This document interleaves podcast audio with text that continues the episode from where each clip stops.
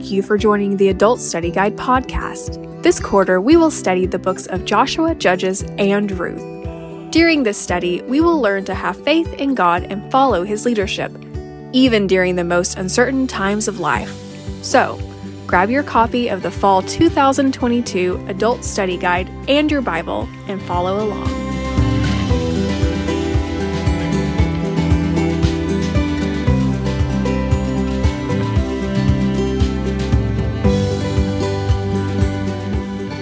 The lesson for October 30th, 2022 is entitled Gideon Defeating the Midianites. It comes from Judges chapter 6 verse 1, verses 11 through 16, chapter 7 verse 2, and verses 16 through 22. The key verse is Judges 6:14. And the Lord looked upon him and said, Go in this thy might, and thou shalt save Israel from the hand of the Midianites, had not I sent thee. The application the student will comprehend that trusting God's promises of deliverance brings hope, confidence, and victory in the battles of life. Seeking the context. Judges was a very dark time in the history of Israel. Israel constantly disobeyed God by going after idolatry in the land. God punished Israel by enslaving them to foreign nations. But when Israel cried out for help, God was always faithful to rescue them. Sadly, as soon as the Lord delivered Israel, they went out looking for idolatry again. The only bright spots in this dark time were some of the judges we meet along the way. Gideon was one of them. Gideon was an ordinary farmer in Israel from the small and rarely mentioned tribe of Manasseh. By his own admission, he was from a poor and weak family of this small tribe, and he was the youngest of the family. Judges 6:15. Gideon considered himself a nobody, just a no-name Israelite trying to make a living for himself and his family in a very hard time. Then the Lord called him to do something great. Maybe you too think of yourself as a nobody. In your own opinion, you are just an ordinary person who gets little notice and are also having a hard time. It might, it may be that very few know your name and no one seems to care. But God knows your name. He cares about you and He has something great for you to do. Whether you get noticed or not is not important. What is important is that when you serve the Lord, you are doing something great. Let us see how this is true in the life of Gideon. Can you think of someone who was relatively unknown but became well known by serving the Lord? Searching the text. Number one, the Lord calls Gideon. Judges chapter 6 verse 1, verses 11 through 16. And the children of Israel did evil in the sight of the Lord, and the Lord delivered them into the hand of Midian seven years. And there came an angel of the Lord and sat under an oak which was in Ophrah, that pertained unto Joash the Abiezrite, and his son Gideon threshing wheat by the winepress to hide it from the Midianites. And the angel of the Lord appeared unto him and said unto him, The Lord is with thee, thou mighty man of valor. And Gideon said unto him, O my Lord, if the Lord be with us, why then is all this befallen us?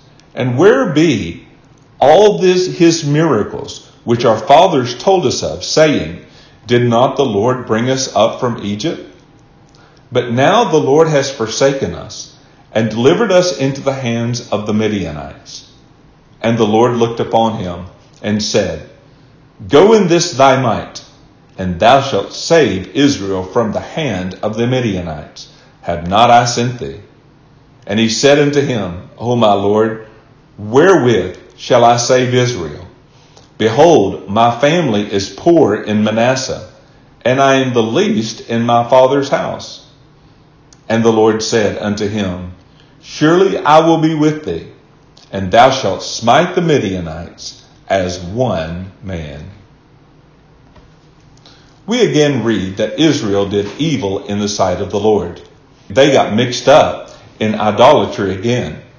The calling of Gideon to be judge in Israel occurred in the fourth episode of Israel's idolatry in Judges. As punishment, the Lord delivered Israel to the Midianites. The Midianites, who were descendants of Abraham and Keturah, Genesis 25 verses 1 and 2, were no strangers to Israel. Previously, the elders of Moab and Midian paid Balaam to curse Israel, Numbers 22 verse 7. But the Lord would not allow Balaam to do so. However, Balaam advised both the Moabites and Midianites to send their women among the Israelites to lure the men into whoredom, which Balaam knew God would curse. Numbers 25, verse 1, 6, 31, verse 16. It worked, and the Lord punished Israel with a plague that killed 24,000 Numbers 25 verse 9. The Israelites and Midianites were bitter enemies. The Midianites impoverished Israel by destroying their crops and taking their livestock. They were so cruel that the, that Israel had made themselves hiding places in the mountains. In desperation, Israel cried out to the Lord for help. The Lord sent a prophet in response to rebuke Israel's disobedience Ye have not obeyed my voice. Judges 6, verse 10. But also, the Lord sent his angel to Gideon to call him to deliver Israel from the Midianites. It is interesting that the Lord called Gideon a mighty man of valor, verse 12, while he was hiding from the Midianites. The Lord sees what can be and not just what we are. The Lord saw in Gideon what he would one day do on the battlefield. Likewise, the Lord sees as sees us as people who can do great things in his service. Gideon questioned the angel's statement that the Lord was with him. Gideon could not see the presence of the Lord because of the problems of his life, like a lot of people today. He knew of all the miracles of the past, but could not see any evidence of the Lord in his present. His conclusion was that the Lord had forsaken them and given them into the hands of the Midianites. Gideon was only partly right. The Lord had not forsaken Israel. This was not the last time Gideon struggled to believe. But the Lord told him to go in this thy might and thou shalt save Israel from the hand of the Midianites. Verse 14. The Lord could see in Gideon what Gideon could not see in himself. He saw himself as a no name from a poor family in the little insignificant tribe of Manasseh. But the Lord saw a man of valor, a man of might. But what was most important for Gideon to know was that the Lord had sent him and that the Lord was with him. When the Lord calls, he also equips. When the Lord sends, he has already gone before us. If God calls us to do a task we think is beyond our ability, remember God does not call us to do what we cannot. Let us remember, as Paul famously wrote, I can do all things through Christ which strengtheneth me. Philippians 4:13. Can you think of a time when God called you to do something you thought you could not? How did it turn out? Number two, the Lord tests Gideon in Israel. Judges 7, verse 2. And the Lord said unto Gideon, The people that are with thee are too many for me to give the Midianites into their hands lest Israel vaunt themselves against me, saying, Mine own hands has saved me. Like all of us, Gideon had times of great faith and times of great doubt. After the angel finished speaking to Gideon, Gideon asked for a sign, which was a sign of his doubt. Graciously, the Lord acquiesced to Gideon's need for a sign. The angel instructed Gideon to prepare a sacrifice and place it upon a rock. And the angel miraculously lit the sacrifice, giving Gideon the sign. Judges 6, verses 17 through 21. Gideon recognized that the angel was indeed the Lord God and thought he would die, but the Lord assured him that he would not die. Verses 22 and 23. Gideon built an altar, called it Jehovah Shalom, the Lord is peace, and worshiped the Lord there. Verse 24. Gideon was growing in his faith. Likewise, you are familiar with Gideon's famous fleece, how he asked the Lord twice for a sign using a fleece to be wetted with dew and then kept dry. Verses 36 through 40. Was Gideon showing great faith here or great doubt? Do we need a fleece to have faith? For we walk by faith and not by sight. 2 Corinthians 5 7. Yes, like all of us, Gideon struggled to believe. God met Gideon's struggle to believe with reasons to believe. As Gideon had asked God to prove himself to him, it was now time for Gideon to prove himself to God. Gideon and the Israelites faced an army too many to number. Judges 7:12. With 32,000 soldiers, Israel was already outnumbered. But the Lord told Gideon to reduce that number because they were too many. The Lord reduced the army to 300 soldiers and told Gideon he would deliver the Midianites into his hands. Verse 7. What was God doing? God was insisting that Gideon and Israel depend on him. For there is no restraint to the Lord to save by many or by few. 1 Samuel 14:6. But there was also the issue of personal pride. When God won the battle for the people of Israel, they might mistakenly think the victory was won by their own sword and strength. For they got not the land in possession by their own sword. Neither did their own arm save them, but thy right arm and thine arm and the light of thy countenance, because thou hast a favor unto them. Psalm 44 verse 3. So God reduced their number to impossible odds, so that in the end there would be no doubt how they won. In one sense, we can be assured that God will thoroughly equip us for every good work, 2 Timothy 3:17. In another sense, we can never think it is by our own skill, intelligence, or strength that the work gets done. The apostle Paul reminds us that God did not call the wise, the mighty, or the noble. Instead, he called the foolish, the weak, the base, and the despised.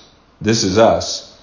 God did this so that no flesh should glory in his presence. That according as it is written, he that glorieth, let him glory in the Lord. 1 Corinthians 1 29 31. Can you describe a time when you struggled to believe God and he proved himself to you? Number three, the Lord gains the victory for Israel. Judges chapter 7, verses 16 through 22. And he divided the 300 men into three companies. And he put a trumpet in every man's hand, with empty pitchers and lamps within the pitchers. And he said unto them, Look on me, and do likewise. And behold, when I come to the outside of the camp, it shall be that, as I do, so shall ye do. When I blow with a trumpet, I and all that are with me, then blow ye the trumpet, also on every side of all the camp, and say, The sword of the Lord, and of Gideon. So Gideon and the hundred men that were with him came into the outside of the camp in the beginning of the middle watch. And they had but newly set the watch. And they blew the trumpet and brake the pitchers that were in their hands.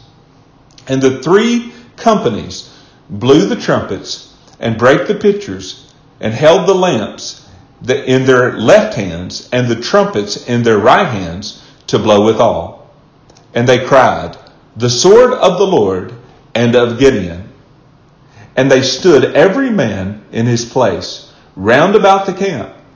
And all the host ran and cried and fled. And the three hundred blew the trumpets, and the Lord set every man's sword against his fellow, even throughout all the host. And the host fled to Bethshittah and Zererath, and to the borders of Abel Meholah unto Tabbath. The Lord's battle tactics are indeed unique. At Jericho, God told Israel to march around the walls an open target, armed with nothing but a shout. Here, soldiers carried a trumpet and an empty pitcher with a lamp inside. But the one statement, the Lord set every man's sword against his fellow, even throughout all the host, summed up the victory. The Lord, as always, won the battle for Israel. But it was of utmost importance for Gideon and Israel to trust God and followed through with his plan. From a human perspective, a 300 soldier army, armed with nothing but a trumpet and a torch, going up against an innumerable army, was suicidal. But by faith, it was the only way to victory. It was what God commanded. It was what Israel must obey. They did, and they won. We too are called into a battle of insurmountable odds. The world has the finest scholars and thinkers of our times. They have all the money and resources. Evolution and the so-called science seem to have won the day. The Genesis account of creation is relegated to the superstitious myths of ancient times. But still we are called to earnestly contend for the faith which was once delivered unto the saints. Jude 3. That is under heavy attack. We are few. We are weak. And we are fools for Christ's sake. 1 Corinthians 4.10. But we have our marching orders with weapons that are not carnal, but mighty through God to the pulling down of strongholds, casting down imaginations and every high thing that exalteth itself against the knowledge of God, and bringing into captivity every thought to the obedience of Christ. 2 Corinthians 10 verses 4 and 5. Can we do it? With God, yes, we can. How can you earnestly contend for the faith? Setting the application. Gideon is a mixed bag of faith and doubt. At times he was that mighty man of valor. Judges chapter 6 verse 12. At other times he needed a sign and a fleece. Gideon was a man of faith. Hebrews 11:32. But he also struggled to believe. Sometimes he was a hero and sometimes he was a coward. I can relate to Gideon. Can you? I can also relate to the father who asked the Lord Jesus to heal his son who was possessed with a deaf and dumb spirit. Jesus said to him, If thou canst believe, all things are possible to him that believeth. Mark 9:23. The father responded by crying out with tears, Lord, I believe. Help thou mine unbelief. Verse 24. I feel that way a lot. I believe what the Lord says, the entire Bible, cover to cover, yet I struggle to believe to put my faith in practice. I also have cried out to the Lord in tears, Help thou mine unbelief. Have you ever been there? Gideon was also a man who saw his limitations. He saw himself as a nobody, incapable of accomplishing anything on his own. But what he learned was that with God, the weak can be strong. The only way he could be a mighty man of valor was if God made him so. He learned that the battle is, is won not by human power, but by God's presence. Whether it be a battle with the Midianites or with destructive addiction, The victory is won by God alone. That is something we must all learn. What is the most important thing you learned from the life and service of Gideon? Thank you for joining us in another lesson of the Adult Study Guide podcast. We look forward to studying again with you next week as we continue going through Joshua, Judges, and Ruth, learning to live victoriously in uncertain times. Until then, join us daily for our daily devotionals at www.bogardpress.org.